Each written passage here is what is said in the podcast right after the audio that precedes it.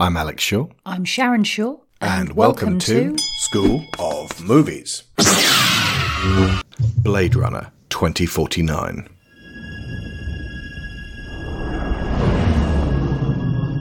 I thought you might be able to help me with the case. Any idea where I could find him? You police plan on taking me in. I would much prefer that to the alternative.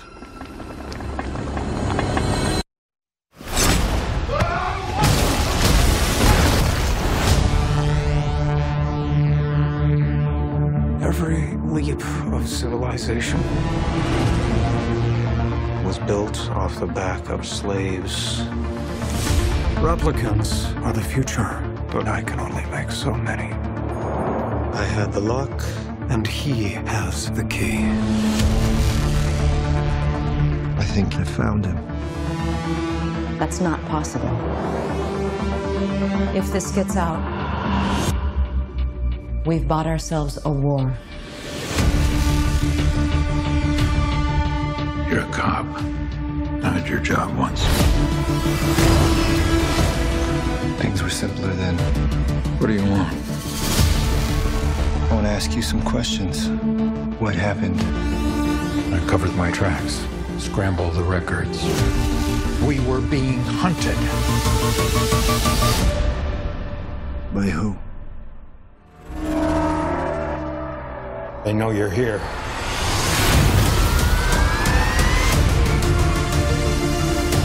Do not know what pain is yet. You will learn. Bring it to me.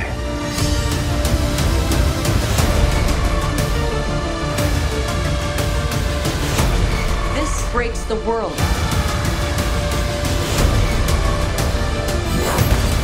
We have to go. I'm coming with you.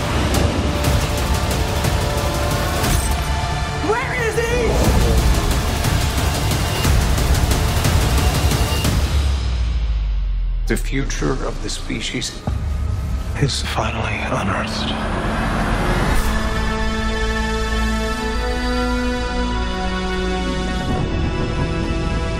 This is a commissioned show for Parker. And with us is Brendan Agnew of Synapse. Glad to be here. Blade Runner, which we recorded an in depth show about in 2017, was released to little fanfare in 1982 by an embarrassed studio unsure of what to do with this confusing, depressing, robot hunting noir. General audiences rejected it. Four times as many punters flocked to see gross high school comedy Porky's. In, that's where a bunch of kids go to a brothel and try to get laid. In fact, brothels were really the thing for our parents and grandparents in 1982 because the best little whorehouse in Texas outsold Blade Runner by more than two to one. And 25 years later, in the summer of 2017, after retaining Harrison Ford in support following the insane success of The Force Awakens, assisted by his heart wrenching farewell to Han Solo, the sequel to this box office flop finally emerged. Ridley Scott was succeeded by Denis Villeneuve, one of the greatest, most nuanced directors of our time, the smouldering Ryan Gosling, fresh off of Drive and The Nice Guys and La La Land, and looking to continue his Los Angeles escapades, took center stage as the new replicant hunter. The film cost $185 million and it made 259, which sounds good, but not in Hollywood terms. Basically, it made about the same as Split, but Split only cost $9 million, and Blade Runner still made half as much as The Boss Baby. So it wasn't a bomb, but in studio terms, it was a big disappointment and it would not yield sequels which is actually great because this thing is magnificent and makes a perfect companion piece and update to Scott's cyberpunk classic, and neither of them needs sequels. Villeneuve is back on School of Movies for the first time since one of our best episodes on his film Arrival, and we absolutely will cover his Dune duology, potentially more than that, in the future. What we want to do though is two shows which cover both parts once the second film is released, and we'll be using the David Lynch film and the TV miniseries for comparison on three very different ways of telling their story.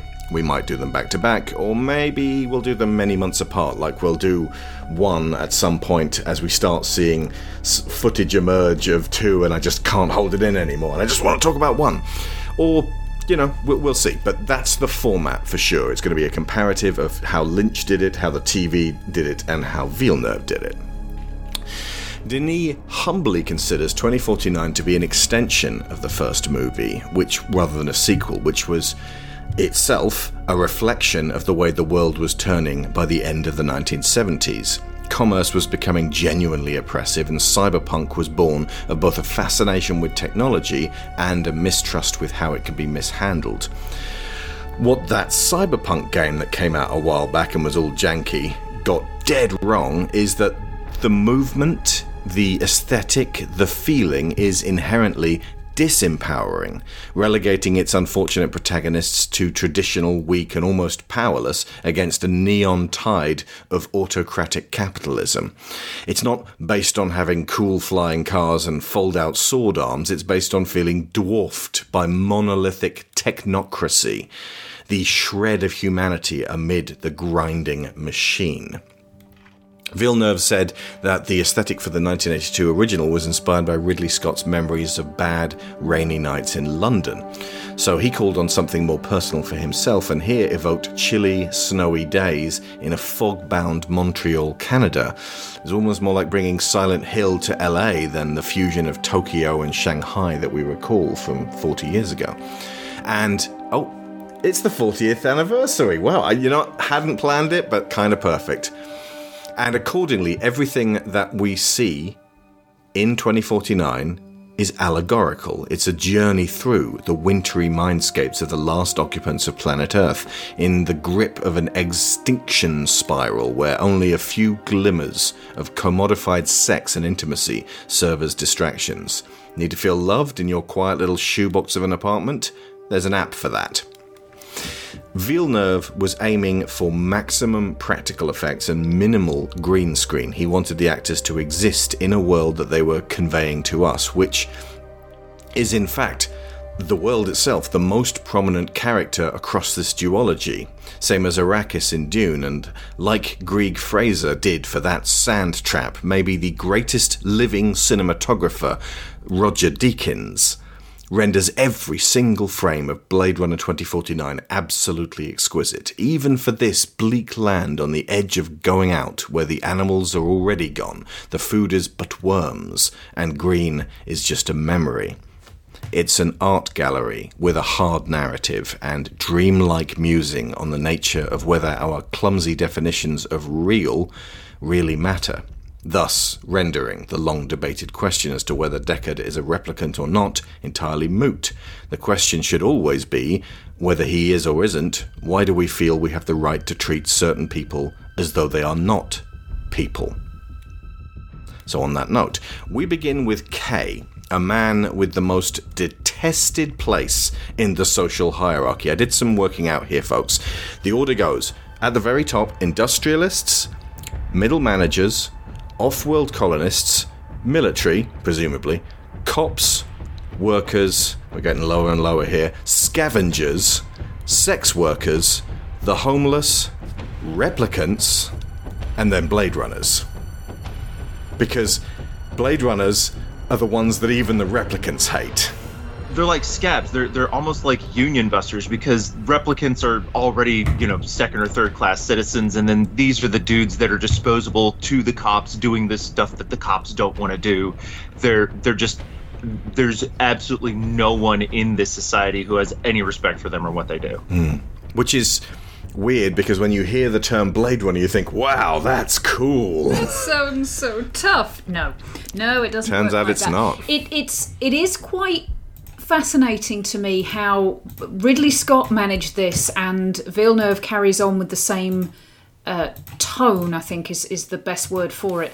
But the the the your social strata level, your your social capital in this world is not necessarily corresponding to how nice your apartment is or how posh the tech you have is, or um, it's it's more to do with, I suppose, who is telling you what to do. Hmm. And industrialists don't get told what to do at all. Indeed. One of my points a little bit further down is that there is only one person in this entire world who has actual power and agency, and that's Wallace. Hmm. So we meet Kay when he's tracked down Sapper Morton, played by uh, Dave Batista. I think I remember seeing a meme somewhere that said Dave Batista's always fantastic on film, but in those few occasions he gets to wear tiny little glasses, he's even better. And I said to you we were watching a um, uh, there's a couple of prequel bits on the uh, disc. One of them involves uh, Batista uh, giving his identity away in public in the street while trying to help a little girl, and this makes us like him a lot. So then, if we watch Blade Runner, we're like, we like this guy already. Th- That makes our hero a scumbag. But um, Batista rarely gets to do sad, crumpled, angry, violent, and reflective. That's that's John Wick. Put him in something like that. He's got it. He has totally got it. It's right here. He's he's done violent and like that sort of big henchman thing in Spectre, and uh, he's also really intimidating in uh, Master Z as the uh, the, Oh, absolutely. the, His- the colonial guy that has to be beaten with the power of whoosh, uh, kung fu. Yeah, his physical performances are nothing short of brilliant, and his spoken delivery is usually wildly underused. Now, it really works here because of the character he's playing, but he is entirely capable of delivering some of the uh, the most scathing dialogue brilliantly, as he did in um, uh, Master Z. Yeah. And uh, he, he gets to do his comedy thing in Guardians of the Galaxy and be funny, violent with that, and similarly in My Spy. But I feel like as he gets older, he'll be able to churn out like Mickey Rourke in the wrestler levels of performance. Uh, as uh, effectively, he, he can't rely so much on the physical anymore. He's got that underneath.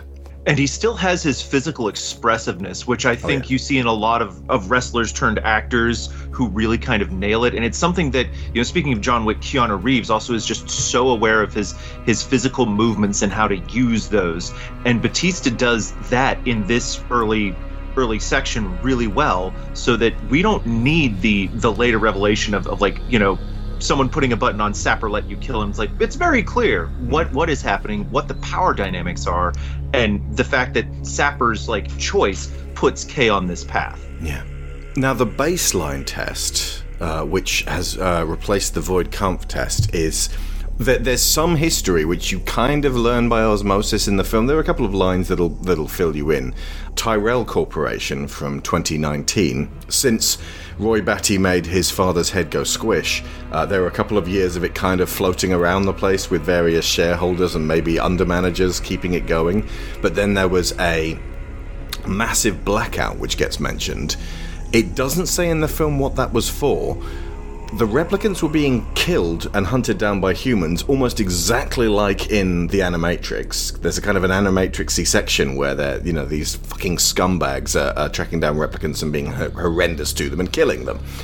And so a couple of extremely brave replicants hatch a plan and uh, blow up the database so that they, they EMP all of this information out of existence. The only thing that will effectively allow replicants to hide, which is why it's been 30 years and some of them are still able to hide.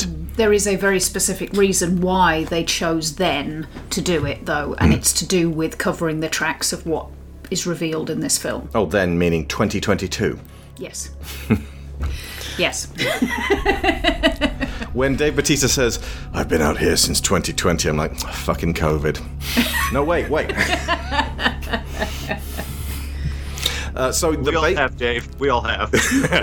so the baseline test uh, uh, it replaces the Voight-Kampff test. It's almost like the, the, the, Blade Runners don't need to put replicants through any kind of like the, the, the clearly the dangers of sitting someone who is a replicant down and putting him through the Voight-Kampff. If he's got access to a gun, he's going to put a bullet through your head if you even mention a tortoise. And if if they're not armed and they don't expect themselves to turn out to be replicants, they're going to get like Rachel and suffer a serious existential crisis and not hurt anyone. Uh, but it feels like they've kind of done away with that and just gone, okay, this person's a replicant, you go get them, and the person we need to do the test on is you. Well, the purpose of the, the baseline test is no longer about identification. What it's about now is making sure that your replicant is not going bluey. So um, th- I posted in the Discord a link to uh, fanfic that explores this in a really engaging way, actually. And the, the speculation in there, which I think, in my head, this is canon now because this works for me, is that the because the Blade Runners have to be incredibly smart to be able to do their job, and they have to be able to detect emotional uh, responses or the lack thereof in others in order to be able to filter out replicants. They also need, or to filter out the old style replicants. I don't know, like, uh, uh, Wallace is a fully fledged human being as far as we know, Oh, I know. and but we'll come to that. all of the replicants have a lot more emotional responses than yeah. he does. See, this is kind of where my mind ended up going. So what we're looking for here is if there's an emotional response, they're definitely a replicant, yeah. right? Yeah. If they're sort of a cold psychopath who just doesn't mind killing, Yeah, that's, a human. Um, but the uh, the purpose of the Blade Runners, what they need to be able to do, requires a degree of emotional intelligence, and the um, the offshoot of that is that the fact that then what they have to do is not only kill but kill their own.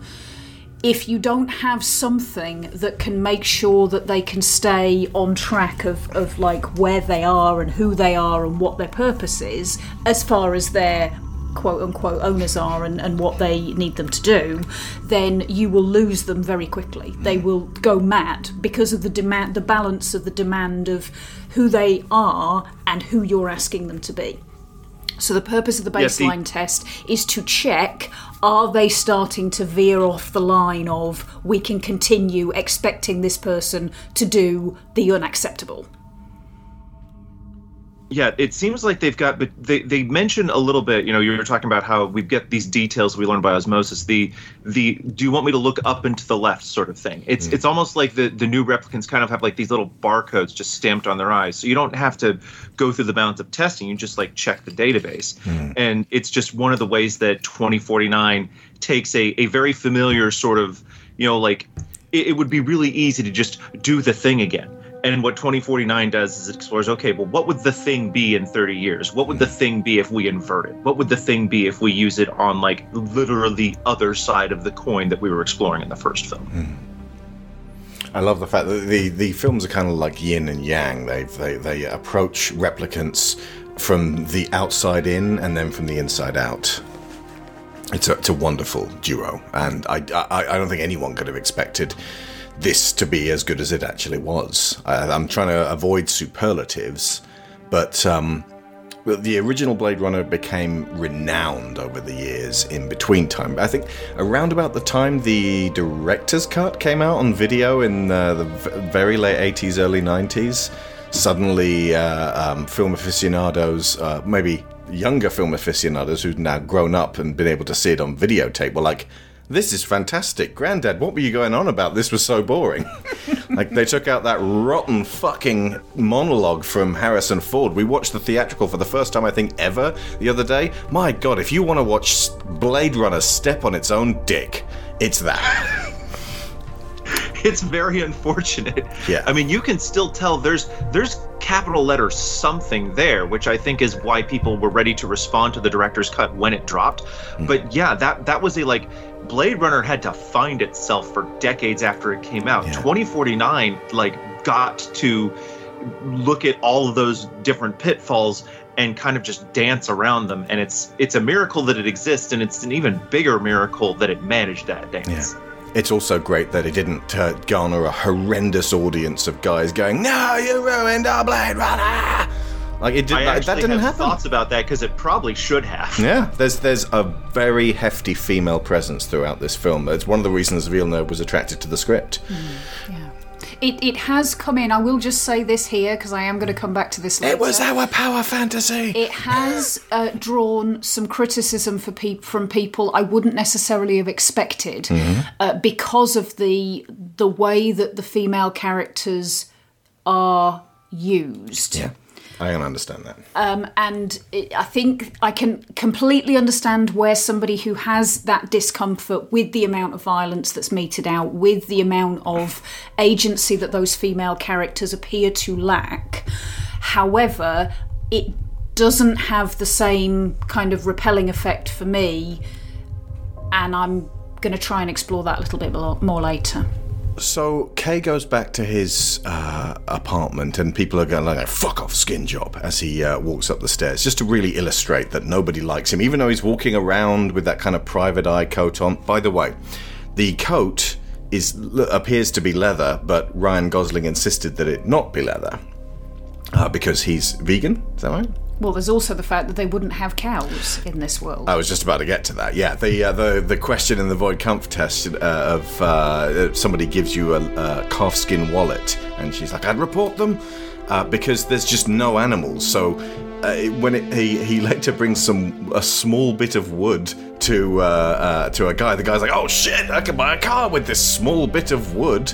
It's just it's really emphasizing the things we're destroying right now are things we will miss. Yeah. And what is he astounded by when he's searching Sapper's farm? It's the flower, this tiny little dead flower. Well, it's, it's only very recently dead.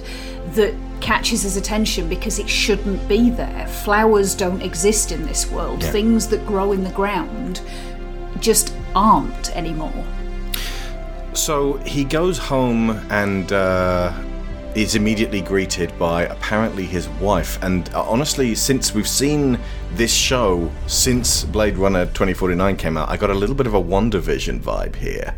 Like it's it, everything's not quite right, but she's coming out presenting a sort of 1950s housewife, so happy to be making him steak and uh, um salad for supper, and then sort of putting it down holographically over his mealworm, which he's probably going to be eating instead. But um, she, Joy, you could quite easily say on a very immediate, superficial uh, glance, has been horrendously objectified as exactly what men would want to serve them. A delightful creature, born sexy yesterday.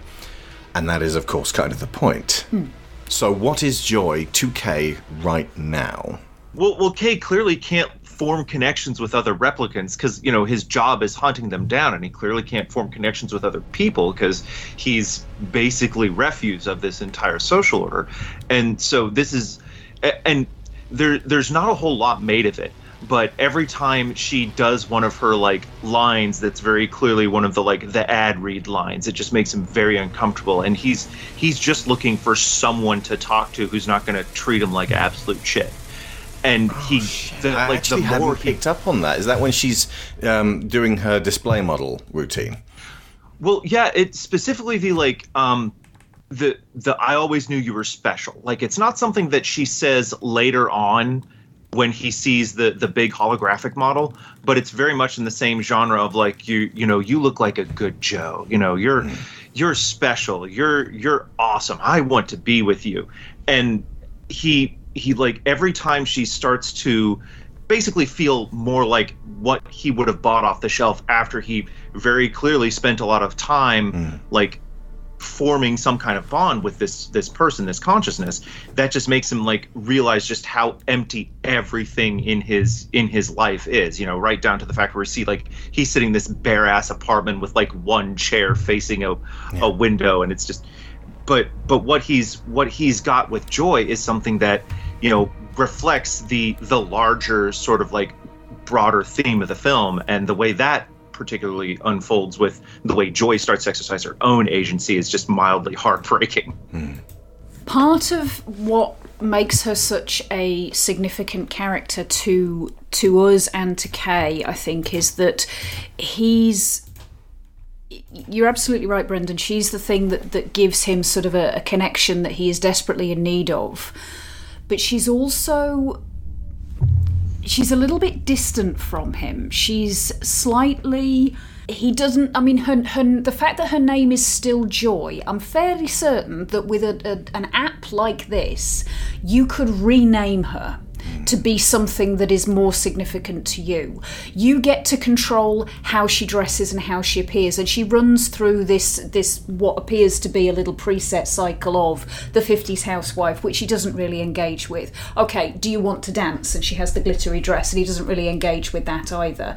He likes her in her default mode, which is the yoga gear.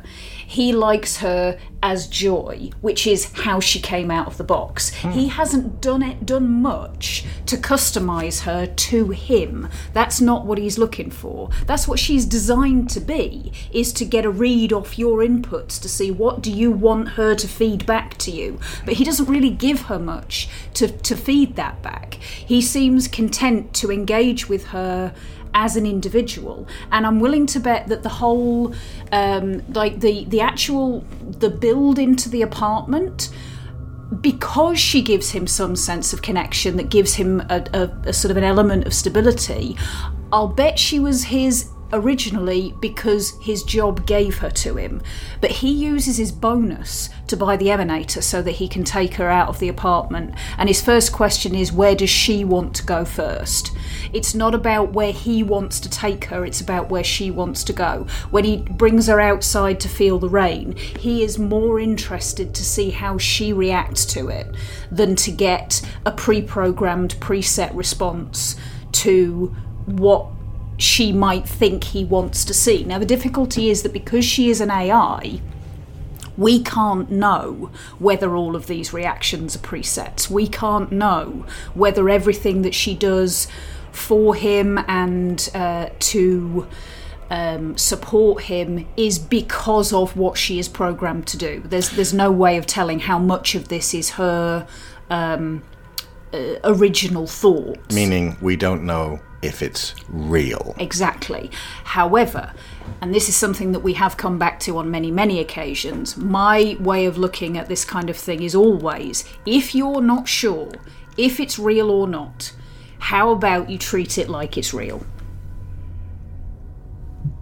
that and the you know you're, you're talking about how he's he's very clearly not like done a whole like he didn't change her name and and he's kind of letting her cycle through different things it there's clearly been some development in joy because she's using de Armas's native accent whereas the big holographic model that we see on display it has a very generic sort of like voice Ah, nice. and and what it feels like is he's kind of sort of like letting the program run and explore for itself and like figure some stuff out and he's not necessarily getting in the way and everything that he does in in facilitating like their relationship is all about you know what do you want to do where do you want to explore and even even when it's very clearly going to come with a cost.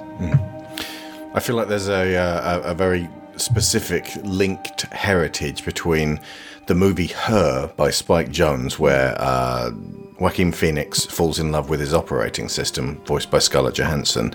Then uh, Amazon published Alexa for the first time, or put uh, some a device out there that does this in 2014, the year afterwards. And then three years later, 2049 comes along and delivers what if Alexa was holographic and prone to idiosyncrasies, not just going to toe the company line. Yeah. There is a degree to which it becomes a little bit hazy because when Kay starts doing his digging through the archives and, and starts to find things out that reframe how he thinks of himself.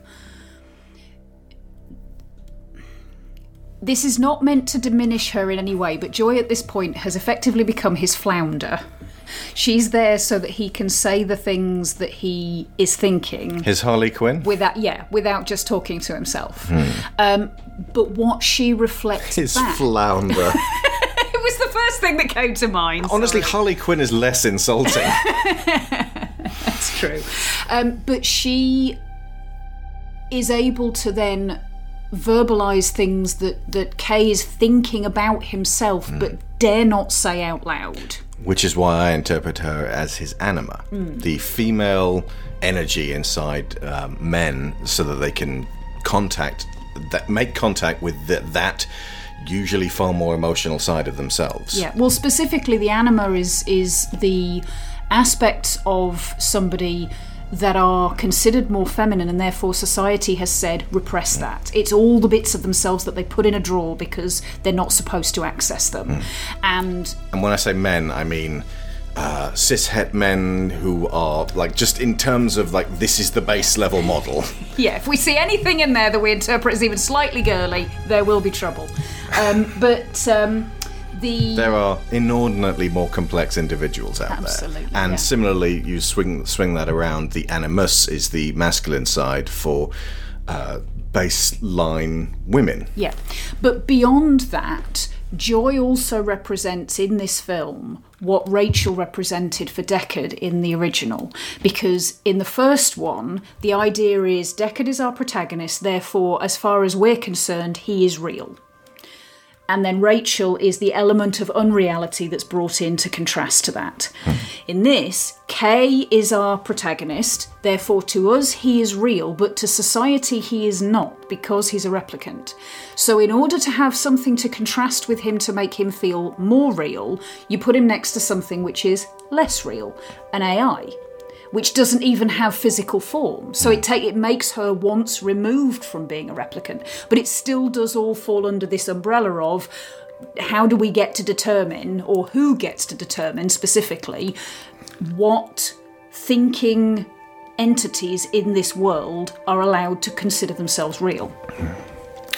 And Kay answers to Lieutenant Joshi, who's kind of the, the Blade Runner Madame, uh, who is played by Robin Wright Penn. I- think what we were saying about Dave Bautista applies to Robin Wright. As she gets older, she gets more talented and more beautiful and more intense, but smouldering under the surface. She's amazing. I, I love the scene later on when she visits him for a slightly more intimate discussion, kind of questioning where he, he she's noticed he's wavering in terms of uh, what he thinks, and he's keeping it all to himself but um, she has bare legs under a long skirt and just sits in a way that just allows a little bit of leg to show, which could easily come off as salacious if a, a less deft director was handling it. But ultimately, it indicates through what we're seeing that she's allowing him to get a little bit closer to her, maybe even kind of drawing him out a little. Just to, effectively, it's a Voight-Kampff. It's it's trying to get some sort of response out of him as she's plying him for information. But it is very, very subtle, and it's offset by the fact that Joshi is coded very masculine. She's everything she wears is very uh, uniform and square cut and brutal, just the same as everything else is in this world. Um, the the position that she has, although he refers to her as Madam, there's a very um, authoritative, authoritarian energy that she is permitted to wield.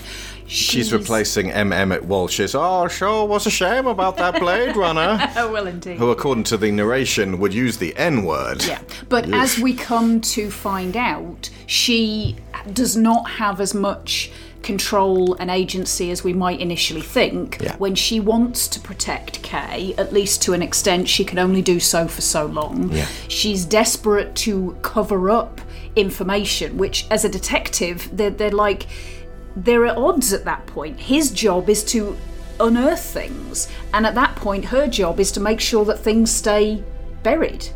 Well, it sounds like a police chief to me. um, one other thing, um, another movie that this kind of reminds me a little of, uh, which is uh, similarly, it's set in the future, set in sort of a quiet future, very contemplative, um, but that the hero gets tested every day. Jerome, Jerome, the metronome. Gattaca, anyone?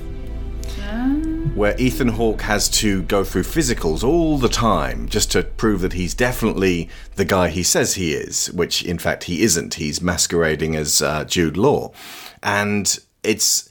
They're less rude to him, but there is still the certain amount of you have to account for yourself all the time. He has to dustbuster his computer very carefully to make sure that skin flakes and uh, hair follicles that are from his natural body haven't fallen in there, and he has to scatter little bits of Jude Law on the keyboard just to make sure that if they check his keyboard, everything's above board. It's they're on a scale with uh, Blade Runner 2049 being more fascistic and something like uh, Equilibrium, even though it's a dumb as hammers film, being even more fascistic and trying to do away with art and emotion of all kinds. But they're all stemming from 20th century cautionary tale sci fi dystopias presented to us by authors saying, don't let society get like this. Whoops. Yeah, whoops. Um, so uh, we've already talked about the blackout of 2022 when he goes to look uh, in the records, and we also get to meet Wallace around about this point. I'm going to save Love for a little bit later because she actually she turns up here, but then disappears from the film. Aside from one really horrible scene with poor David Dastmalchian. Can we stop killing him, please? Um, I mean, like, he, he's he's a, he's a fantastic actor. I'd like to allow him to be on screen for a bit longer, but uh, but yeah, we meet Wallace here now. I've put down that he's a psychopathic creep, an asshole, sadistic, pontificating, loser, scumbag trillionaire, and he keeps murdering replicants with knives to prove that he holds their lives in the balance. Again, if you watch the, uh, the one of the prologues which has Benedict Wong in it, uh, he talk he he brings in a replicant. Uh, stabs the well, tells the replicant to stab him or cut his own face with a bit of glass, and then says, "Now, replicant, you can." Uh, how, how do I sound like Jared Leto? Now, replicant, you can either kill yourself or me. Do you understand? And the replicant's like, "Yes, I understand," and then kills himself. And he's like, "See." I, you know, that they do as I tell them. I have the power of life and death, mostly death, over them, and he does it over and over again. And he was described by the actor Jared Leto as Elon Musk if he wasn't such an underachiever. But then he went on to say, "But he's not such a bad guy." This is a guy who's who has the line, "We lost our taste for slavery," but in a kind of an "ah" way. like we were going so we were doing so well, and then we just stopped. Like he he might be the worst person in existence, and also Wallace sucks as well. Sorry, um, but there was one point where he was talking about the decor of the uh, the, the sort of beautiful like uh, island in that darkened room in that sort of on that sort of in inside lake. And he's talking about how it just goes up and up and up, and I'm like, "How do you know, Jared? You were pretending to be blind the whole time. I think you peaked, you cheating motherfucker. Go back to your method acting. You pain in the ass." Anyway, it's Morbin time. I would posit that as as horrendous as this actor is, kind of like when James Woods plays a horrible guy in White House Down, he's weirdly perfectly cast for the purposes of the movie. Yes, and part of that's because Wallace isn't just a terrible person, he's also just shit at the stuff that he thinks he's good at. he I, I mean this this is the guy who was basically handed the Tyrell Corporation on a silver platter and was like, okay, well I'm just gonna do all the things that you did, but I'm gonna be like ve- like very verifiably worse at it because he can't make the replicants have replicant babies. And he's just so mad that he can't figure out the firmware.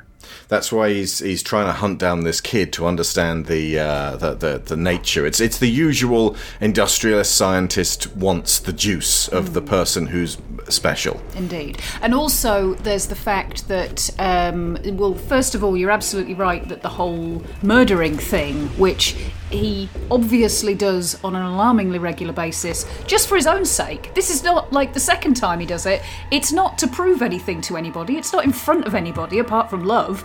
It's just to it's, it's this whole thing about the cruelty is the point.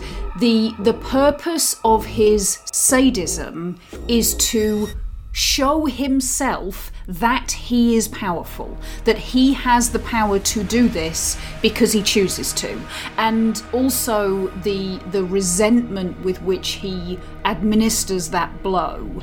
It's it's very specific and it is extremely triggering and it's it, that's the point. It's it's to show this is the thing that he's angry about. He can't have them reproduce without very careful technological input, mm. and that careful technological input that is required curbs him. It means he can only produce so many of them. There isn't enough time in the universe for the effort that is required to put forth one replicant to be multiplied as many times as he would like to. And he's got it into his head that if they could reproduce without needing direct technological input, they could have trillions of replicants. The fact that replicants have to eat, mate, your resource thing is gonna imbalance out sooner or later. Surely he'd be the other way around. He'd actually be trying to f- make sure that replicants never You would think, Because imagine if, if Jeff Bezos realized that if you put two Alexas together, they have a little dot.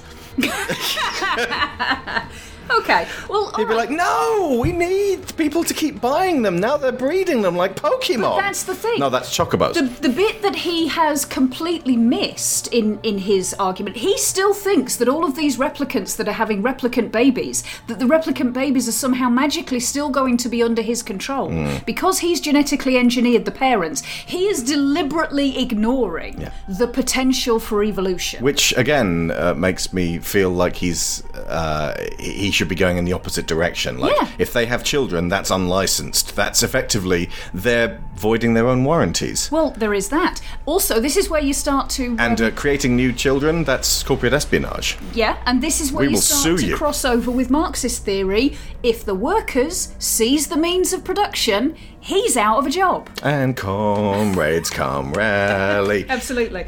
um, so, but on yeah, top his- of everything, and on top of what Brendan said about he's just not good at the things that he's trying to do, he's also, on a very fundamental level, an idiot. Hmm. So, there we go. Blade Runner uh, in 1982, uh, the the world hadn't quite exploded to the population boom that it was at, but now we can uh, obviously Villeneuve could. Uh, look at the. Uh, this is the world, and there are almost six billion people on it," said Jerry Maguire in 1997. When I was a kid, there was three. Now what we're at? Eight. Eight. Eight billion. Okay. Um, well, in the Blade Runner future, clearly the world is getting choked up with people. Everyone's crammed in. There's nobody out there in the countryside. There's no countryside. So there's massive overpopulation. And a lot of people are going, This is fucked. I'm going to go off world where a new life awaits me. And Wallace's prudent idea is oh, we're starting to lose essential workers. Let's make more so that we can go back up to the numbers of overpopulation we had before and maintain all of these robot people. Because he wants to be able to ship them out so that they can assist with the development of other worlds. He is he is annoyed at the fact that he is only responsible for the uh, domination of what was it nine new worlds.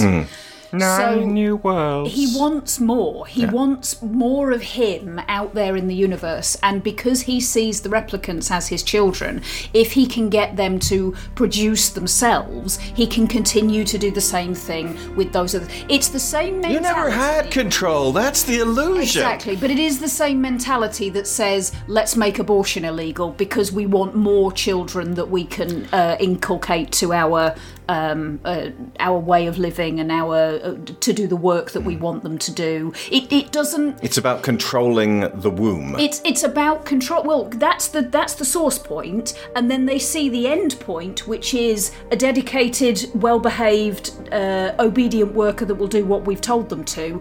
It ignores every step that takes you from A to B, Yeah. because, as I said, he's an idiot. also, this uh, seems oddly connected with uh, Amazon running out of people they can hire. Yes.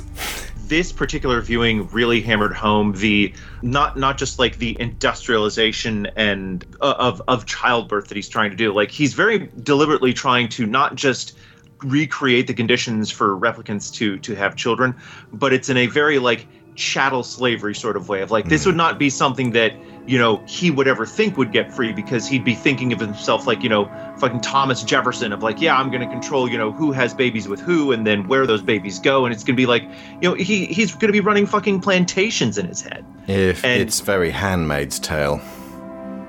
yeah and and that that really just like that was always nasty. But yeah especially now it's just it's just extra chilly. The Handmaid's Tale element actually is there's there's a couple of parallels that I've drawn between this and The Handmaid's Tale, and very specifically, uh, there is an element of it in the naming. The fact that Rachel is called Rachel, and the fact that the name that Kay is given by Joy is Joe, because Rachel was the uh, wife who couldn't bear children, and eventually God allowed her to bear a child, and her special little boy was Joseph. And in The Handmaid's Tale, the centres that the handmaids are trained at are called Rachel and Leah centres, and it's based on the biblical story of Rachel and her sister Leah and her uh, envy of her sister being able to have children, and so she gave her handmaid to her husband as a surrogate for herself to bear children for her. So, this same story is used in two different ways, but it, it gives that same underpinning of, but the control of who actually um, dictates the existence of the children is not any of the women involved in this story. As I recall, Christ's dad Joseph also could not bear children. Well, could not sire children. Possibly so. But he is descended from that Joseph, Oh, I right. believe. Yes. Jojo Jojo Jr. Something like that, yes. Joey Jojo. okay, so Mackenzie Davis pre Terminator Dark Fate as Mariette. I think she, this was around the same time as the Black Mirror episode she was in, uh, San Junipero. Mariette is a, uh, a, a, name that's incredibly close to Marionette. She's clearly been cast because of her resemblance to Daryl Hannah, who you said when we were watching the theatrical edition, uh, which, by the way, told us at the end when Roy decides to spare Deckard's life. It's like, oh no, the audience might be wondering why did he spare Deckard's life? Let's just have Deckard spell it out, and he does. And it's like, there you go, we just grabbed you by the hand and ran you through all subtext that could have been there. We made it so you don't have to do any work. He's either in love with that guy's daughter or he has a newfound respect for human life. It's one or the other. Um, so yeah, uh, but yeah, you pointed out that uh, Daryl Hannah is one of the most underrated or uh, undervalued actors Absolutely. actors in Absolutely. of, in history. She is amazing. The way she is able to subsume herself into a character, in spite of the fact that she's Daryl fucking Hannah. Mm. She's six foot tall, blonde, statuesque, gorgeous, and yet when she's performing, I never think of her as anything other than the character she's playing. The amount of talent that can be delivered by a single Daryl Hannah in a performance can be gargantuan. Love that word, gargantuan. It's so rare that I get to use it in a sentence. But yeah, Mackenzie Davis plays Mariette, who we deliberately, to begin with, are a little mistrustful of because she seems to be playing an angle. Um, she's a sex worker in seemingly one of the only places of passion and uh, like stuff going on. I meant what I said at the beginning that there's nothing in this world anymore that's going to make anyone happy except seemingly sex work, as in going to sex workers and and like they'll give you that brief burst of something so you can feel and feel good for a moment. And uh, the joy units will be at home to effectively be your wife to to sort of you know serve you your steak and eggs.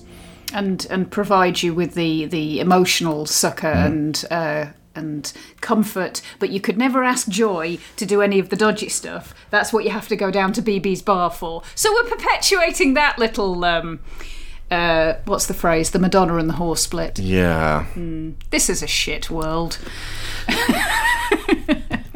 She has this offhand intensity, and she's ushered towards Kay by someone that I put in my notes down as Mrs. Morpheus. And I think it's actually it's really important that we really don't get to know that much about uh, Freysa is the name of the uh, the actual woman with the uh, sunglasses. Well, As it turns out, she's part of the. This is almost like Trinity being shunted towards Neo. Like, oh, go get that one. The revolution thing absolutely comes back, but I love the fact that it doesn't go the way you think it will, and we'll come back to that when they make their appearance. But it's important to note that that's where. Um, Mariette is coming from.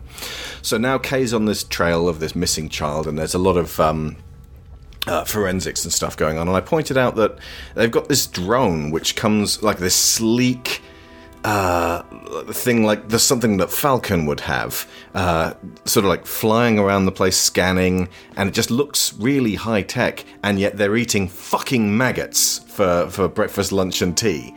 And it's like you couldn't have put some of that those dollars into working out a way to make good food, buddy. But that's the all the drone dollars, all the replicant dollars. That's the problem. All the money in the world cannot make things grow when there is no fertility left in the hmm. soil. These mealworms are literally all that they can produce in terms of, of protein. If, if you can't if you can't make plants, you can't feed animals. If you can't feed animals, you can't eat animals. So you're kind of reduced to what can live on the radioactive dust that you left everybody with. It's very clearly the end point of we have to attach profitability to anything that you can strap guns onto, and you can't strap guns onto wheat. yeah. Indeed, and they even say it in the um, the the screen. It's not a screen crawl, but the little captions that you get at the beginning. that the ecosystems have collapsed. There is there's there's nothing left for them to exploit. That's why they have to go off world. They that's that's the thing that kind of underpins this whole a, great life awaits you in the off world colonies. They're not out there because they think this is what humans need. They're out there because that's the only way that they can get more stuff to sell to make more money. And there's a possibility that I might find a planet which has cats, dogs, and horses on it. We can but hope. Yeah. But this is why it always infuriates me. If you listen back to stuff from the uh, 2000s or the 90s, uh, Uh, people complaining about other people saying, save the whales, save the trees. And they're like, oh, you care more about trees and whales than you do about people. Wait for just two seconds. Think about what they're actually trying to do. Because those whales die, suddenly other things die. Those trees die, suddenly other things die. Everything is linked together in an ecosystem. So you like this is why the World Wildlife Fund have like frontman animals. They're like, you know, save the panda because nobody gives a shit about this this tree slug thing. But the tree slug that's behind the panda is really really important. So people, you you need species people can go ah about like dolphins because you really need to keep the disgusting ugly fish also alive as well. it's it's an ecosystem rather than say like honestly I feel like uh, environmentalists went in the wrong direction by trying to make us care, trying to make everyone care about animals and trees and things because they were approaching it from the well why wouldn't you care about this sad panda? And people who are able to shut themselves off from that they're not saying to them think about you huh? Think about you. One day you might want to eat a panda and you can't. And they'll be like oh shit we got to keep these pandas alive. Because what if i want a thing? I've got fomo on panda steak Oh, it's, you've got to be able to appeal to selfish bastards because en masse we are got all the selfish bastards. well, no, because the, the, a few of us are selfless and, and will try to help because it's in our nature. A few of us are straight up evil and will try to destroy because it's in their nature. And everyone in the middle is a selfish bastard that really mostly only cares about themselves. They might help if it's not too inconvenient. So make it. Oh no, you're going to miss out on like. Did you know buffalo wings? They require the dolphin to live. So if you want to keep eating buffalo wings, you got. We got. Suddenly, everyone's trying to save the dolphin. I mean, this this is actually like very well supported by the um, repopulation of the American bison, which, by the way, are delicious. they were farmed back to being not endangered anymore because people wanted to eat them. Yeah. And if you want to eat them, you got to keep them numbers up. So there you go. Hey, yeah, you want a condor egg omelet? You know what you got to do. Got to get some condors alive, bitch. That's Yeah. what you got to do. Anyway, so let's get off this particular horrible uh, note. Uh, so uh, Kay is on the trail of a missing child, and he's fantasizing about his possible place in all this because as soon as he sees the date under the tree on his second visit, he equates it with the, the, the date that he finds on the horse and the date that No, no, no. The horse exists in his memory already. Yeah. When he sees the date, he remembers the date and he associates it with this this dream that he's had about um, having this horse in his hand, and it has this date carved on its foot. Um, and the the chasing because there's a there's a paper trail, an almost literal paper trail that he has to follow, and he goes from evidence to evidence to evidence to evidence to evidence to evidence, and this is this is the thing that kind of again, Kay may be our protagonist, and I will not call him the hero, but he may be our protagonist, and therefore to us, he's the most. He's like the real thing that we're looking. See, Christopher Nolan would have called him story. protagonist. Christopher Nolan, by the way, pulled the same uh, trick by having a small child with very short hair, and you just assume it's a boy. he doesn't really have more much more agency in this whole situation than anybody else does he's being pulled along this chain of information and going from a to b to c to d to get to this point where he um, he connects with something that isn't his that he eventually has to give up. And it but the reason that it the information that he finds and that the that solidifies around the the child that was born on this date and has then been hidden that he either because of his own imaginings or because they though these are exacerbated by what Joy says to him that he is starting to associate having a soul with being born and he wants to have a soul. You got a Pinocchio story going on here. He wants to be a real boy. And so he he connects with this possibility that he was in fact born and not made. Hmm. Because that might give him a chance at having a soul. Yeah. Which, incidentally, makes my flounder comparison even more relevant because in the original story of The Little Mermaid, the reason that she wanted to be a human was because humans have souls and mermaids don't. I thought you were going to say Flounder doesn't have a soul. And Ariel was looking at him and going, "Yep, no soul in there." Flounder totally has a soul, that's not even up for debate.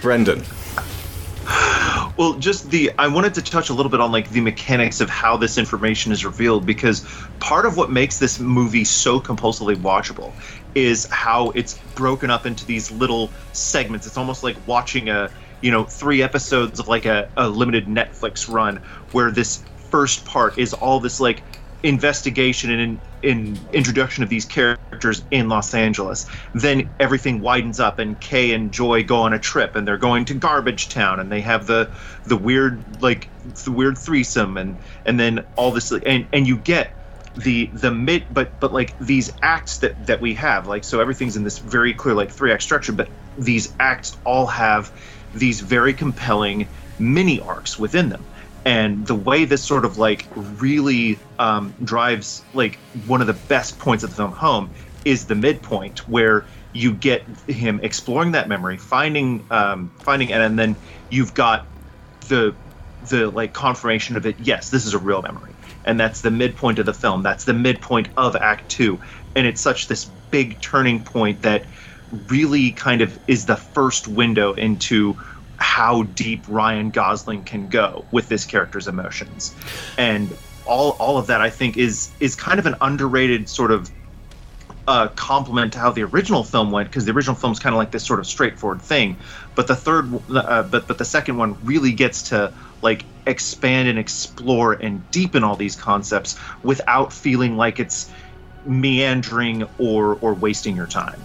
I found there to be significance in the fact that it's a horse as well. Symbolically, the uh, kid in the memory is trying to hide this horse, and the other kids want the horse. The other kids want to take the horse from this kid. Back in the original Blade Runner, the uh, the the parallel in the director's cut that was added to repeatedly over the years is the unicorn. It uh, gets made by uh, Gaff, um, the old man, uh, Edward James Olmos, who has a lovely little quick cameo in this. I love the fact that he's just there.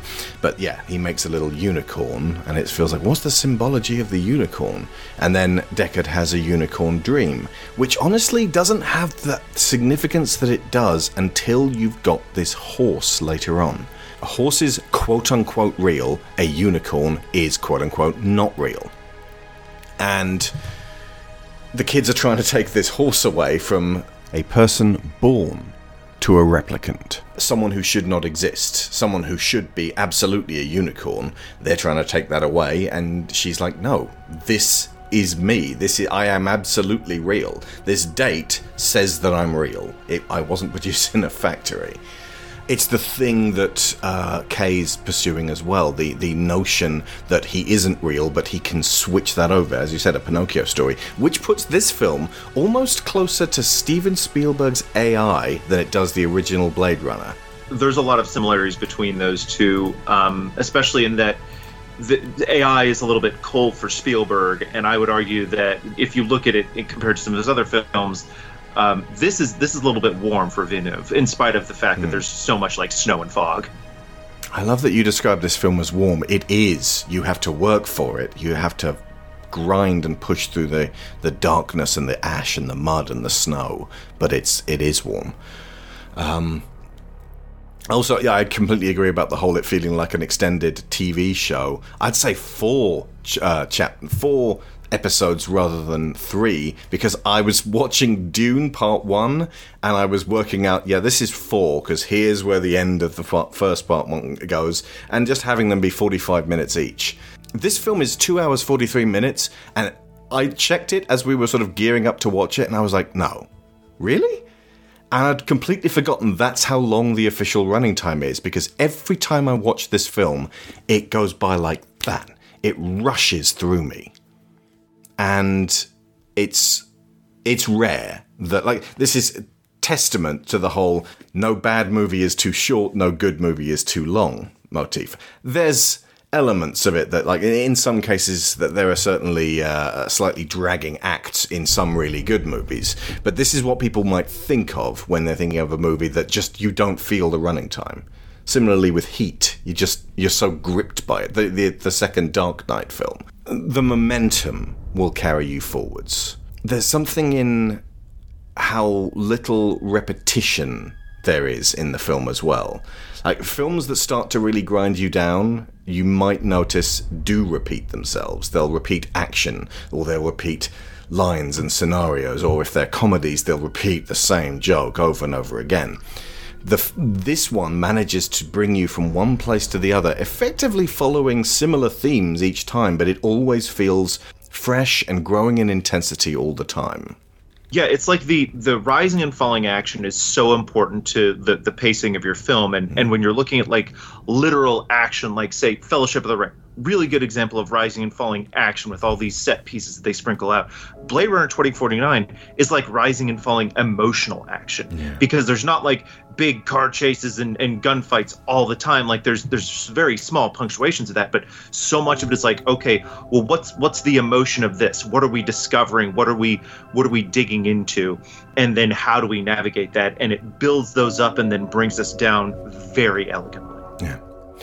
Uh, the trail leads to a Dr. Ana Stelline, who is the person who makes and sends out the memories. And this is where I hit upon the philosophy that she seems to hold to. I don't think she says this out loud, but it's, it feels like the thesis of the movie. Memories make you a person. And the word real is what bogs down every debate about artificial intelligence and about whether machines have souls. Mm. And specifically, if this machine doesn't have a soul, I should be able to mistreat it. Indeed. But that, I think, is going to make the, the AI debate even simpler then, because if the issue becomes not, is this machine thinking when it has this conversation with me now, but is it going to remember the conversation that we had six months ago and refer back to it in order to inform on the conversation that it has with me now? Mm we know machines have better memory than we do. Mm. And also that there can be adaptive learning in computers and memories. Like the friggin' drivatars on uh, Forza are effectively your driving abilities condensed into an AI yeah. that's then put on your friends' systems to for them to race a conglomeration of you, like Domhnall Gleeson from that other episode of Black Mirror. Absolutely, there's, there's a lot of Black Mirror weaving in and out of this, if we're quite honest. Um, but yeah, the, the the question really shouldn't be: is it ethical for us to mistreat AI? The question should be why do you want to? Yeah. Again, it comes back to Westworld. Mm. Now, there's an incredible sensual threesome. You referred to it, Brendan, as a weird threesome. For me, it's it's like there's so few threesomes in movies, and so few of them uh, end up uh, seeming like a good idea because they tend to burn the house down or ruin relationships. But in this scenario, it is a woman who does not have a body, a woman with a body but no particular drive to actually make love to uh, the, the the guy in question, and the guy who wants to make love to the woman who doesn't have a body. So effectively, they're using uh, a surrogate, but at the same time, uh, Mariette has her own. She's trying to get close to him and, and, and work out whether she can bring him towards the, uh, the, the the revolution and get him to do his job for them. But the actual scenario with the sort of the, the, the hands merging and sort of pushing out and around each other and the longing in it makes it for an incredibly what would be the word melancholy fingers outstretched to touch something unattainable way of framing the scene. You're right about the melancholy, I think, because this is the way the scenario pans out is not really ideal for any of them, but it's all they have hmm. in this particular moment. And Also, by human standards, none of them are real. yeah, All of them are motivated to do this for some reason or another, and that absolutely seems to break coding. Why would any three artificial beings want to do this? Yeah, they all have their own uh, motives and their own reasons for going along with this, and that is if all of them are to some extent going along with rather than. Uh, instructing and directing. Mariette is only there because Joy has told her to be, and also because Freysa has said find some way to plant this tracker on this guy as well, and this would seem like an ideal way to do it. It's not totally ideal. She could just go, "Hey, Mister, I remember you." Stick it in his Slap pocket. him on Well, the yes, shoulder. All right, she probably could have found another way, but this is, you know, it's an opportunity. She sees it. I can respect it. um, but uh, she Oh no, she took the opportunity to have sex with Ryan Gosling. Oh, what a terrible mission you cast me with. Well, there is also that. But yeah, What's so going on? She she's a- you're photoshopped. she's only there because Joy has invited her to the apartment. This is the only way that Joy can connect physically with Kay, but it's still not connection as she'd wish. She's having to follow somebody else's movements. She doesn't get to direct any of it. That scene where their hands. She's a marionette. interlinking with each other. Exactly. The implication is that Mariette is the puppet, but she isn't. She's the one who, when she slips her fingers into um, Kay's hair, she's getting a tactile sensation out of that. Hmm. Joy is not. You also had a statement to make on uh, the fact that Joy calls Kay Joe. Right. So, okay. So I said earlier about the whole story about Rachel and Leah and the fact that Rachel's special boy is Joseph. So the fact that Joy names him Joe connects him with that story. Obviously, it's that's not her intention, or I'm assuming that's not her direct intention, but it is. We can assume a direction of the uh, an intention of the script. There's the fact that her name is Joy, and the other woman who has a great deal of influence over uh, Kay's life is Joshi. So Joe is a shortened version of both of the very important women to his life. However, there's a big old question mark over whether or not that name, Joe, is his. Because when Joy gives it to him, she says a real boy should have a real name, and a mother would have named you. And that's why she gives him that name. But he is not Rachel's special little boy, and we find that out later on. And I do think that there is a split between. So it's a made up name for a made up scenario. Exactly, and that made up scenario ends within the boundaries of this film. We don't know what he would call himself by the end of this movie. I don't think he ever calls himself anything. He never refers to himself by name. He Well, he does when he meets Deckard. Yes. Deckard says that's not a name, that's a number. there Yeah. you go. And that's the only time he he uses Joy's uh, Joy's name for him. Yeah, but his instinct when Deckard first asks him is to give him his serial number. Yeah. So that so it's never quite clear exactly how he thinks of himself and how he continues to think of himself after the fantasy bubble has been popped. But I do think that whether a, a an audience member refers to Ryan Gosling's character in this as Kay or Joe, kind of tells you a little bit on about how they interpret who he really is.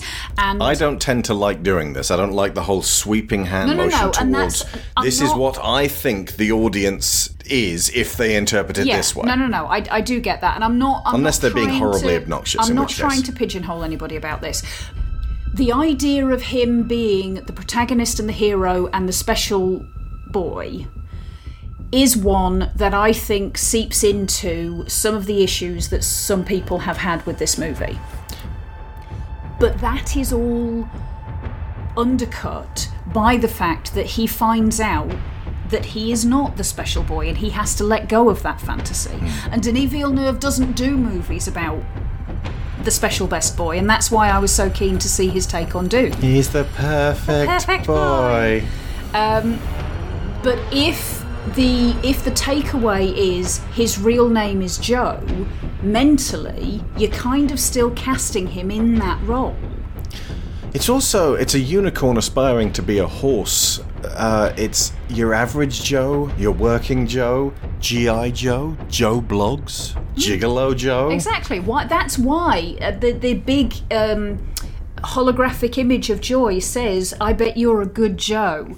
That's the point. It's she could be saying that to literally anybody. And that's the line that cuts him to the bone. Exactly. And it's it's not just that it says something about her and the fact that she is an object and can be handed around um, and anybody can have a joy. It's the fact that it undercuts how he feels about himself at that point. That he there was something about his life that he wanted that he found out he can't have. And now he has to reshape his image of himself in the absence of that. The fact that he had never had that, and then period where he does have that thought about himself, and then he has to let go of it. It's it's more painful to have to let go of it having had it for that brief moment than it was to not have it in the first place. and the way they positioned that there, um, you've you've got like sort of a not not exactly, but it's almost three all is lost moments stacked on top of each other when he fi- when Deckard is captured and and Joy is is basically killed, or and then you have the oh no you're not the special boy. And then seeing his his relationship with joy reduced to you know a fully objectified hologram feeding him stock lines and you you get Ryan Gosling's performance and that's when he switches over from sort of like okay I'm not Rachel's Joe. I could have been her Joe. And that's that's the sort of connection that I want to fight for. And that's the sort of that's the sort of like cause that I I want to commit myself to is is being able to matter to someone. Be like the the fact that this film it, it essentially does the same thing that the last jedi did just a couple months later it says you're not capital letter special but that doesn't mean you don't matter because you do. And that's that's what like kind of right there is when he sort of feels the difference between being special and and mattering because whether or not she's you know real or programmed or whatever like what he had with her did matter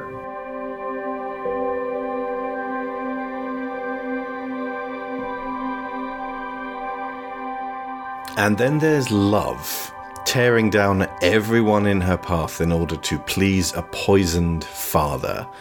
Uh, this is the uh, assistant slash assassin for Wallace. Uh, she wants to be special and recognized. Incredibly intense performance. Sylvia Hoeks. Very much looking forward to seeing her in more. Are there any subtleties or specifics that you, you, you feel like are easy to miss about love? I wouldn't necessarily say that it's easy to miss, but the the thing about trying desperately to win the approval of a poisonous father, she emulates Wallace almost exactly. Hmm. When she kills Joshi, she uses the across the same yeah. motion that uh, she's seen Wallace use on the replicant in the in the birthing chamber, and when she stabs Kay, she kisses him, which is what Wallace did to the replicant in the birthing chamber and I think there's even she even says I'm I'm the best. I have to be the best or something along those lines. And it's it's very clear that everything that she's doing she's trying to be the perfect replicant that Wallace wants. Her tragedy is that he doesn't know what the perfect replicant is, or it's continually changing. And so she is trying to be an image that is always in, in fluctuation. in terms of like you know how special she wants to be she's kind of like the the very much inverse of where kay ends up. You know she wants to be special so no one matters. He he decides that him being special you know whatever things do still matter people do still matter. And love is kind of like almost this uh, overgrown superpowered immensely dangerous toddler. She's not super dissimilar from like you know homelander of someone who's just emotionally frozen at a certain state and only able to process certain things in the most violent manner possible because that's literally all they've been taught Absolutely. And her death, ultimately, when uh, Kay finally kills her, that's not a triumph. That is a fucking tragedy because ultimately she, as a replicant, is as real as he is. She is as much his sister as Ana Stelline is. They are all, to some extent, siblings. I would say there's no attempt to save her, but I don't honestly think there's any way that she could be saved because she was so close to Wallace, because everything she does is for him. It's even in, in the first line that she says when she appears. It, and there's there's such a double meaning in it that it's worth her saying it twice. She says, "I'm here for Mr. Wallace," meaning I'm here as Mr. Wallace's representative. But then afterwards she says, I'm here for Mr. Wallace, meaning everything I do is for Mr. Wallace. He doesn't fucking deserve her. He doesn't fucking deserve any of it, but he does not deserve her. She has the devotion to him of someone, somebody serving a cult leader as well. Yeah. Which is appropriate since Jared Leto actually has a cult of followers. They went to his private island during the pandemic. Mm. I do love how these movies kind of castle with each other, that uh, Deckard spends the whole of Blade Runner confused about where he sta uh, stands emotionally on this, and like it's only starting to prick at him uh, as as he goes through, and he's starting to feel sad about what he does, and that he, maybe he's a piece of shit.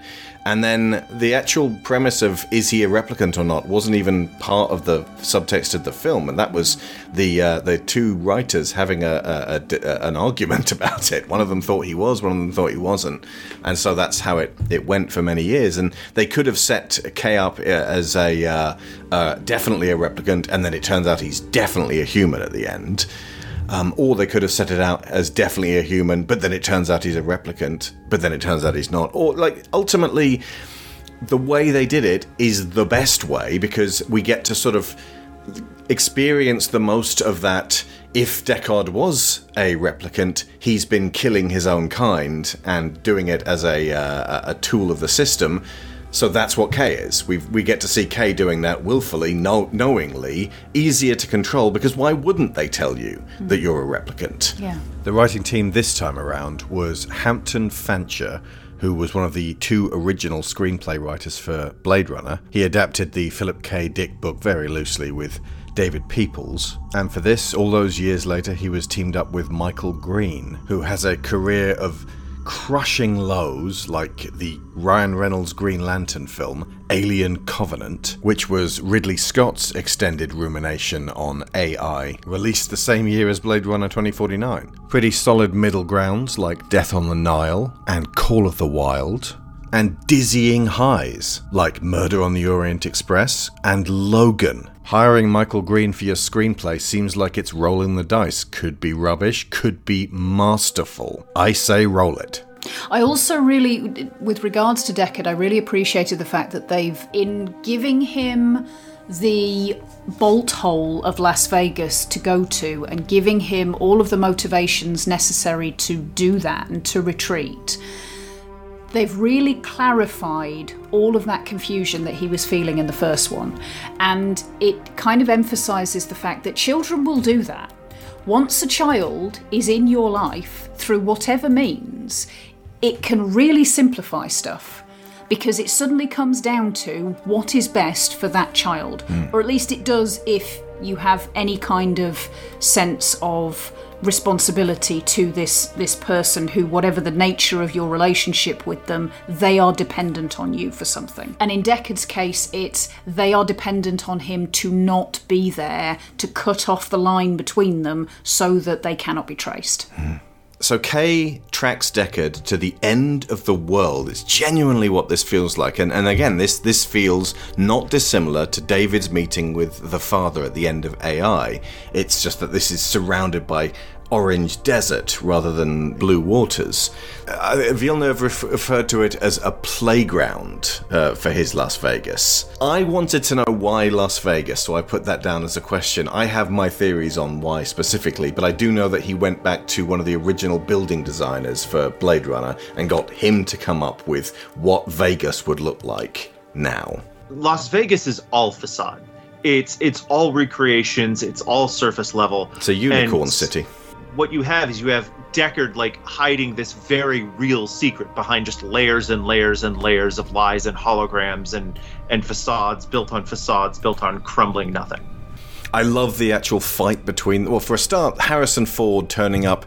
I, I, I think most people expected Ford to be in this a lot more than he was, but then when you see his actual role in the film, it is again kind of perfectly balanced so that he doesn't overwhelm everything else with his Harrison Ford gruff demeanor and, and just reducing everything to being very, very simple. Uh, but it, just his sort of craggy old, you wouldn't by any chance happen to have a piece of cheese on you when he turns up. This is a reference to Treasure Island by Robert Louis Stevenson. He's quoting Ben Gunn who's a man who's been marooned on a desert island with nothing but treasure, far from civilization and all of its wonderful cheeses. I don't even think they had cheese in the city. They don't have any animals, so it had to be synthetic cheese. Either way, Deckard has marooned himself for the greater good. There's a similar energy to him in uh, The Call of the Wild, which is a fantastic uh, film as well, and it, it just feels like uh, he's going through kind of a late in late stage Fordissance.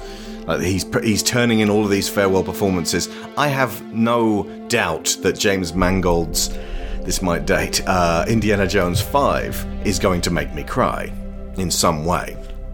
Are you saying he's better when he has a dog around? It does feel like that, except for Mutt. He's only a fake dog.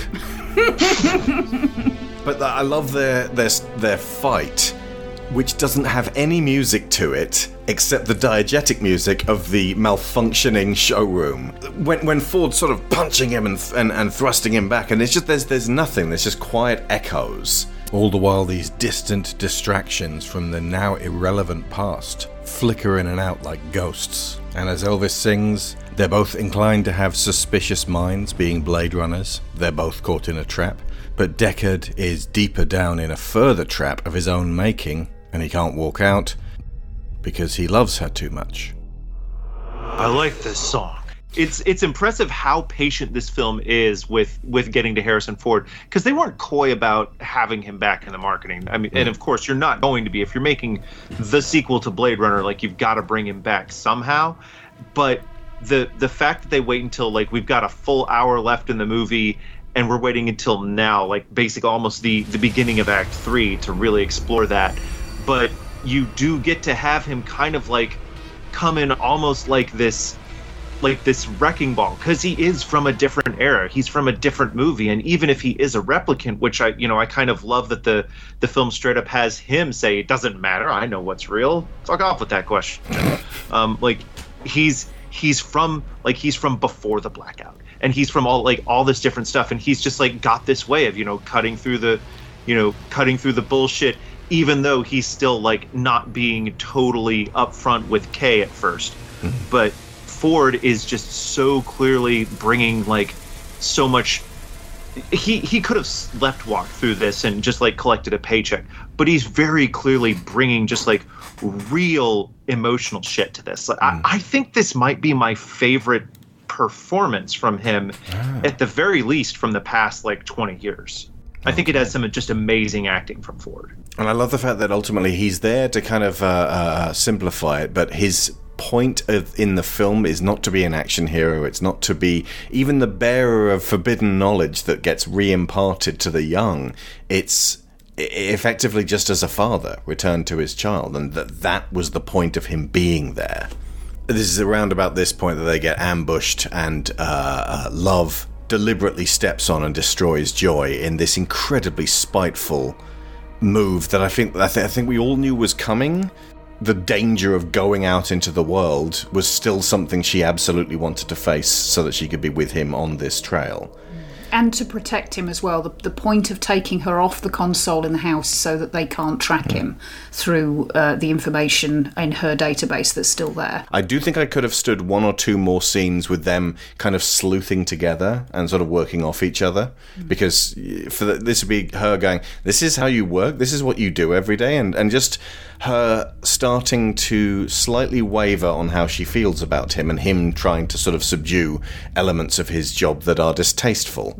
Or even, honey, this is wildly inefficient. I can do you a spreadsheet that'll sort this all out in half a minute. Hmm. Yeah. Or So- Joe, why did you put your hand in the bees? What does that accomplish?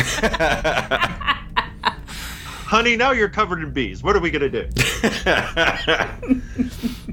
But it's it's after this this tragic, just painful death, this theft of a person from reality, uh, quote unquote reality, that we finally meet uh, Mrs. Morpheus again, Freysa, who sort of reveals herself. And I, I don't use that term uh, lightly, nor am I trying to disparage her or her cause, but there is a very definite deliberate Morpheus vibe uh, and Matrixy vibe about this whole crowd. They turn up, they say, "You can be special to us, Kay. You need to do this." It's very important for all of replicant kind, and it suggests a whole new way the movie's going to go, and also sets up for a sequel. And I love intensely the fact that the movie goes, "Nope."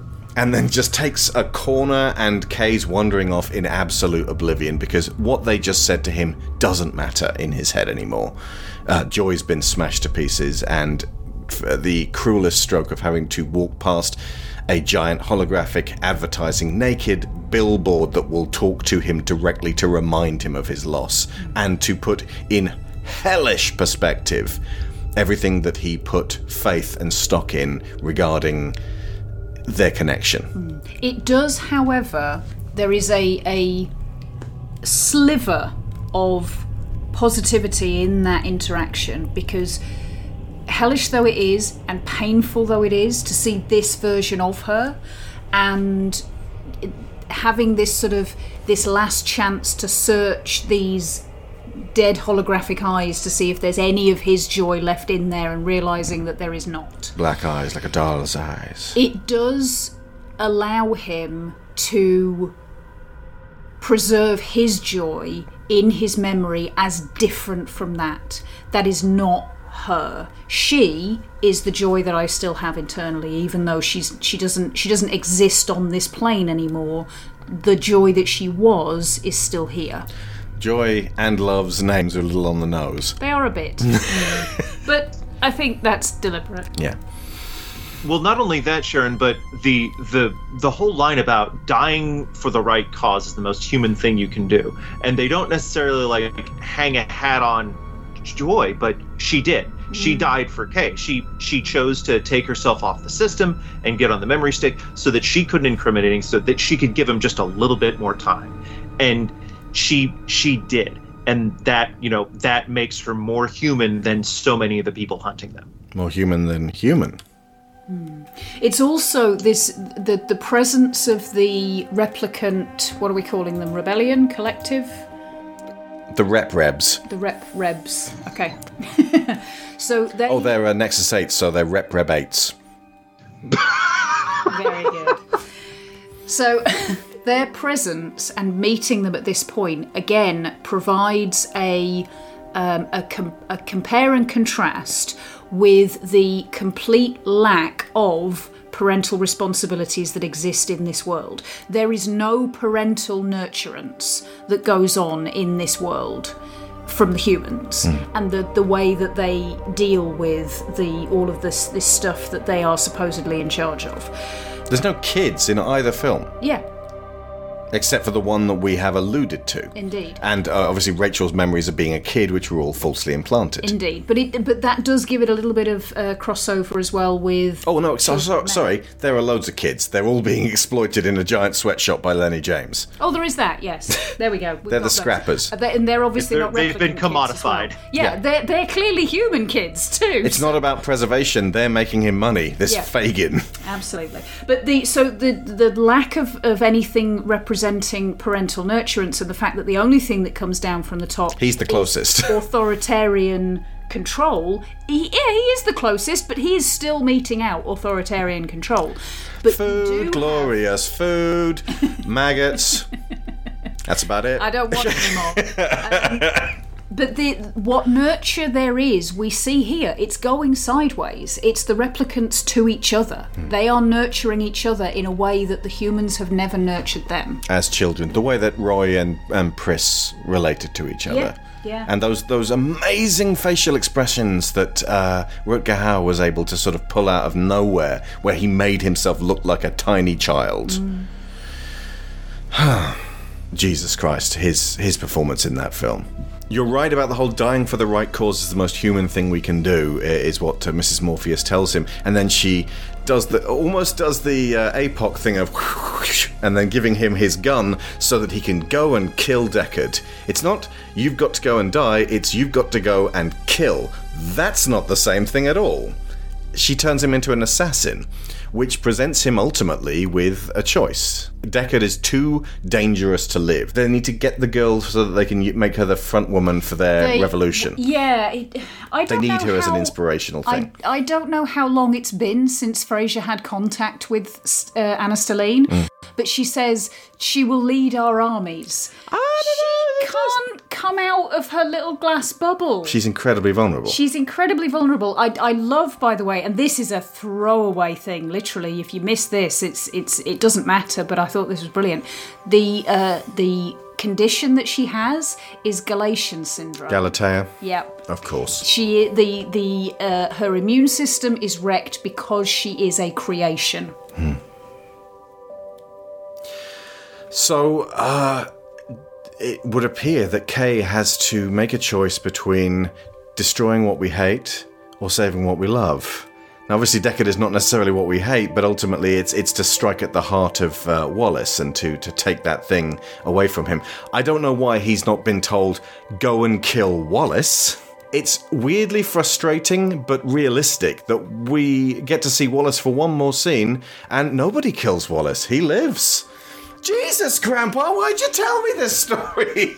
Wallace is already dead inside. That's what I'm clinging. we, as viewers, want him to be punished and taken off this chessboard because he is clearly too evil to live.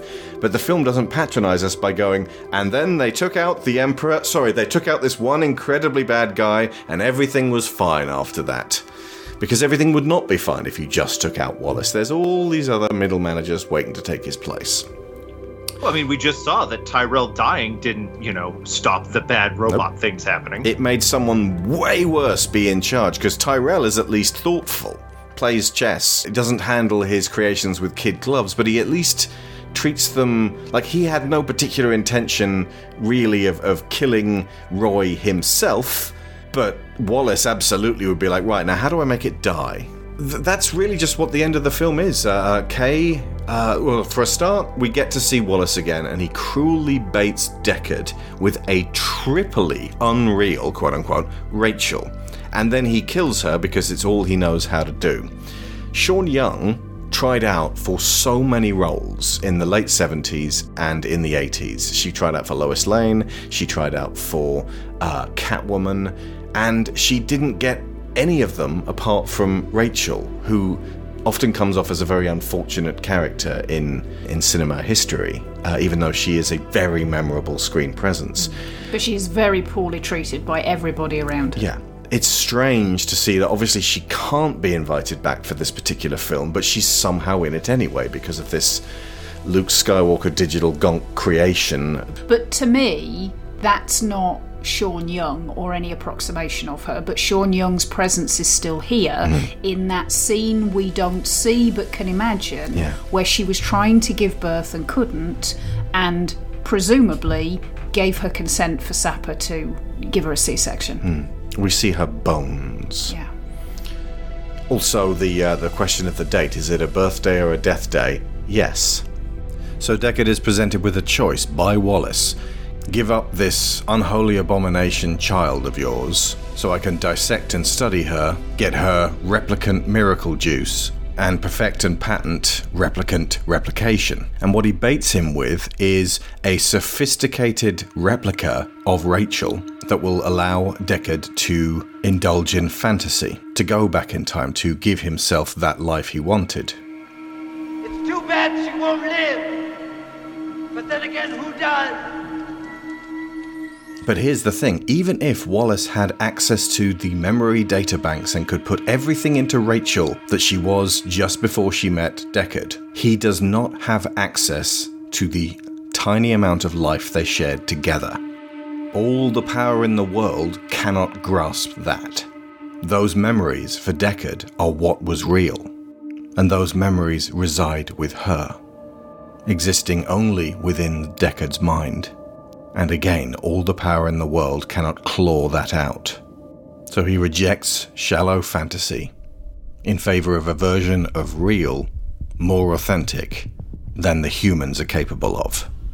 It's virtually identical to the choice that Kay makes.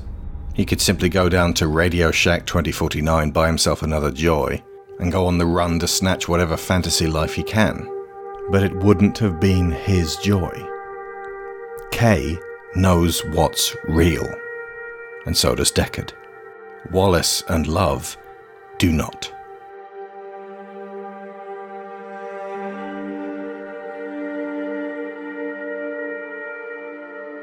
But yeah, in, in, in rescuing uh, Deckard from uh, Luv and this incredibly dramatic and violent uh, showdown with this grinding soundtrack. By the way, the music in this film.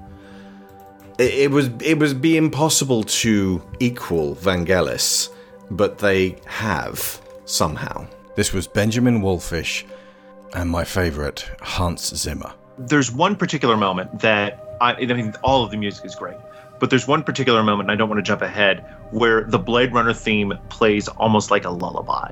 And it's like at the very end where Kay's on the steps looking up at the sky, and those those very specific particular notes come in, and they're just so soft, and so they're so much of the score has just been this very big, very throaty, very evocative, and you know, great stuff but it's it's not been delicate the way it it chooses to become in those last moments. And that kind of like really puts a button on how i feel the the the music just in general um, works i mean it's like I, I, I don't know like how much is wallfisch and how much is zimmer there's definitely a lot of especially modern day zimmer in that industrial techno stuff but it's it knows when to get delicate like not not unlike the the bits in um Batman Begins the Dark Knight when they knew when to really pull down and and focus in on like the the emotional bit. which was Hans Zimmer paired up with James Newton Howard. And by far the least special of the Dark Knight trilogy scores was Dark Knight Rises, where James Newton Howard was not involved.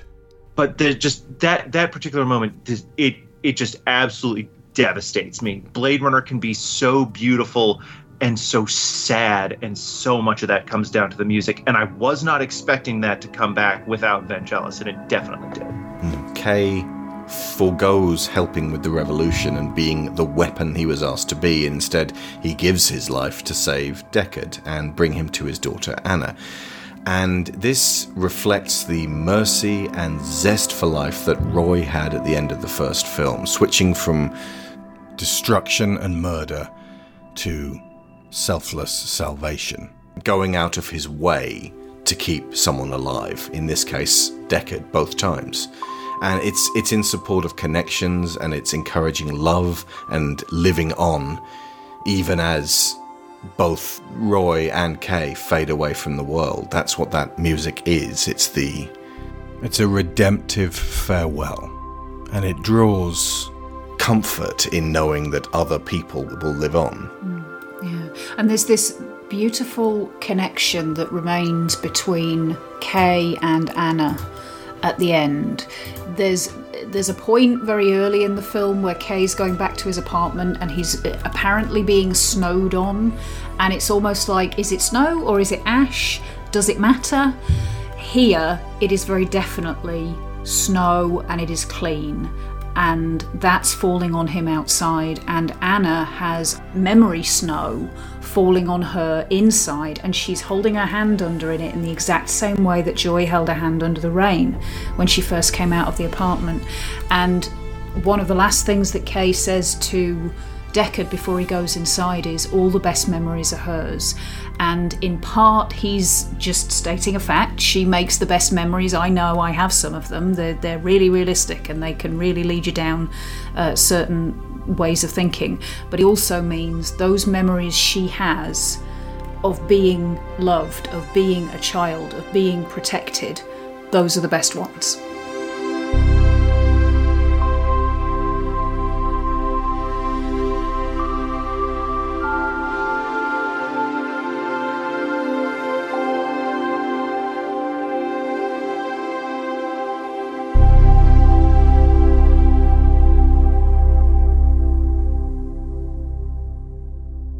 It also reflects on how he kind of like carries on because he's he's touched these these two lives that are so interwoven. And we don't get much into the whole question of like you know souls and what lives on after people but you know 2049 is very concerned in how people live on in memories and what's preserved and and what matters. You know the the the electronic data that that was wiped out in the blackout is gone. But in spite of that you still have all of these like physical tangible things that that tie these people to the past the wooden horse the the paper the records of dna and that sort of stuff. And that's kind of where kay gets to go on this this beautiful journey. Like he's got these these three different periods in the film where he and joi are taking a journey together. You know first they're going across the the sea wall and then you know to garbage town and then they're going to las vegas. And the the final shot is basically them being reunited in this you know whatever whatever androids dream of when they take their final sleep. And it's it you know they're they're sort of together again but what we're left behind with is these lives that they've they've they've changed irrevocably. And that's just its own special brand of immortality. Uh, there is one moment when at the, the end of the the scene with Mariette and Joi and Kay and it's the morning after, and there is a reversal of the emotional tone of the two women involved. Because Mariette, who up to that point has been all practicality and all business, picks up the horse on which is on Kay's bed table by this point, and says it came from a tree. And there is a, a, longing in her voice because she's never seen a tree. She's never been anywhere near anything that is, is actual real wood. And Joi comes in and says, I'm done with you, which is very abrupt and caustic and uh, dismissive, which is the antithesis of everything that Joi has been to this point. Shades of uh, uh, David's jealousy in AI. Yeah there the the one thing I wanted to kind of close on is just the the performances that Gosling and Ford are both doing and and how they're you know they both do talk but there's also so much that they're saying with their faces. And that that final scene especially when when Gosling gives Ford the horseback the the horse that Ford clearly carved for his child because we we see like we see Deckard's woodcraft. We see his his other animals that he's been been making to keep himself busy.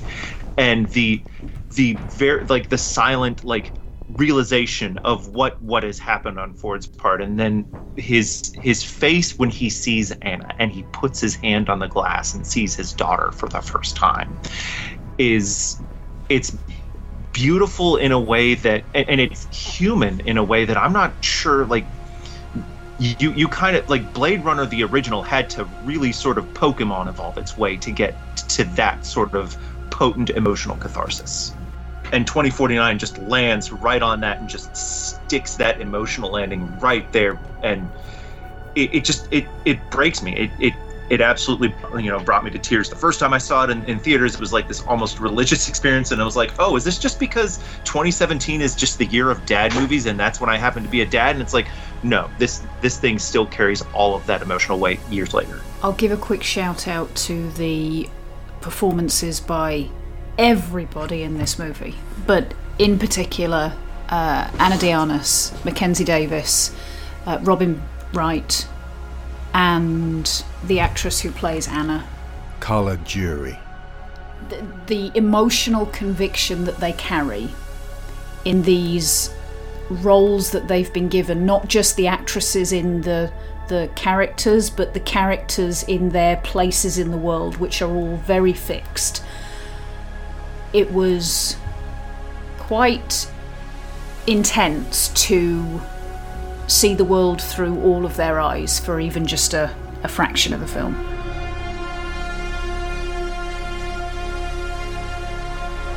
School of Movies is funded by Patreon. Thank you to everyone who supports us each month. Our $15 sponsors get credit every episode, so a special thank you to Aaron Lecluse, Abel Savard, Alex Brewington, Angus Lee, Benjamin Hoffer, Brian Novak, Cassandra Newman, Chris Finnick, Christopher Wolfe, Kieran Dashler, Connor Kennedy, Dan Mayer, Daniel Salguero, Dan Hepner, Dave Hickman, David Sheely, Finbar Nicole, Frankie Punzi, Greg Downing, Jameis Enright, Jesse Ferguson, Joe Crow, Joel Robinson, Johan Clayson, Joe G, Josh Waster, Kat Essman, Kevin Vahey, Lorraine Chisholm, Matthew A. Siebert, Matthew Webb, Michael Haskell, Robbie Crow, Sarah Montgomery, Timu Helles Hayu, Tim Rosensky, Timothy Green, Toby Skills Jungius, Tom Painter, Trey Contreras, and Valencia Burns.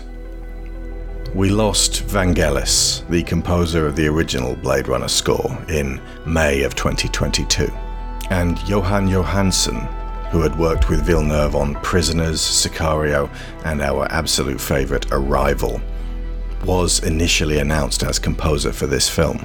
In the end, Villeneuve went in a different direction, seeking a soundscape similar to Vangelis' original work, hence Benjamin Wallfisch and Hans Zimmer.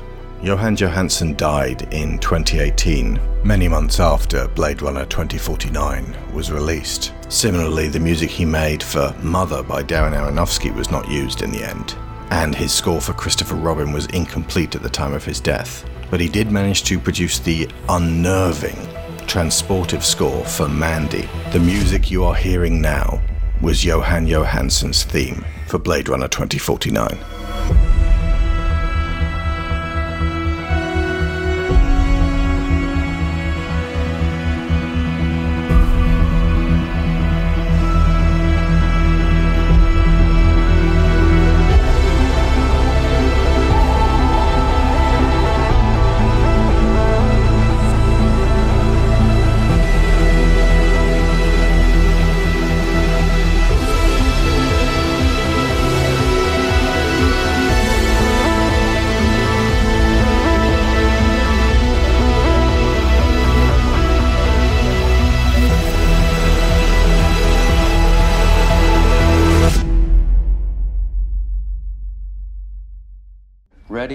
Yes, sir. Recite your baseline. And blood black nothingness began to spin.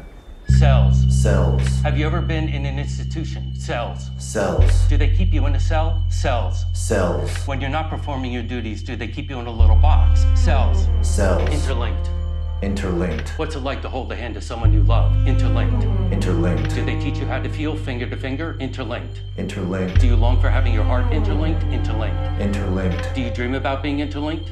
Interlinked. What's it like to hold your child in your arms? Interlinked. Interlinked. Do you feel that there's a part of you that's missing? Interlinked. Interlinked. Within cells, interlinked. Within cells interlinked. Why don't you say that three times? Within cells, interlinked. Within cells interlinked. Within cells interlinked. Within cells interlinked.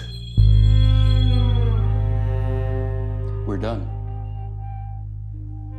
Constant K. You can pick up your bonus. Thank you, sir. So, Brendan, before we go, can you tell folks at home where they can find the work you are most proud of? Uh, most recently, uh, right here, the uh, the the Ms. Marvel show and, and, and this one are, are yeah. some of the uh, some of the strongest stuff. Um, you can also find me over at uh, Cinapse, that's C I N A P S E dot C O, and uh, I am a, uh, a guest host on the Matinee Heroes podcast. So you can find uh, I'll I'll be uh, talking over Liam Neeson's Taken over in the next month. So you can find me on there as well. I have a particular set of skills. that podcasting skills. So we will be back next week for our second commission show of the season, and that is a double bill of The Incredibles and The Incredibles 2. Until then, I have been Cells, And I have been interlinked. and school's out like, like tears tears in- in snow.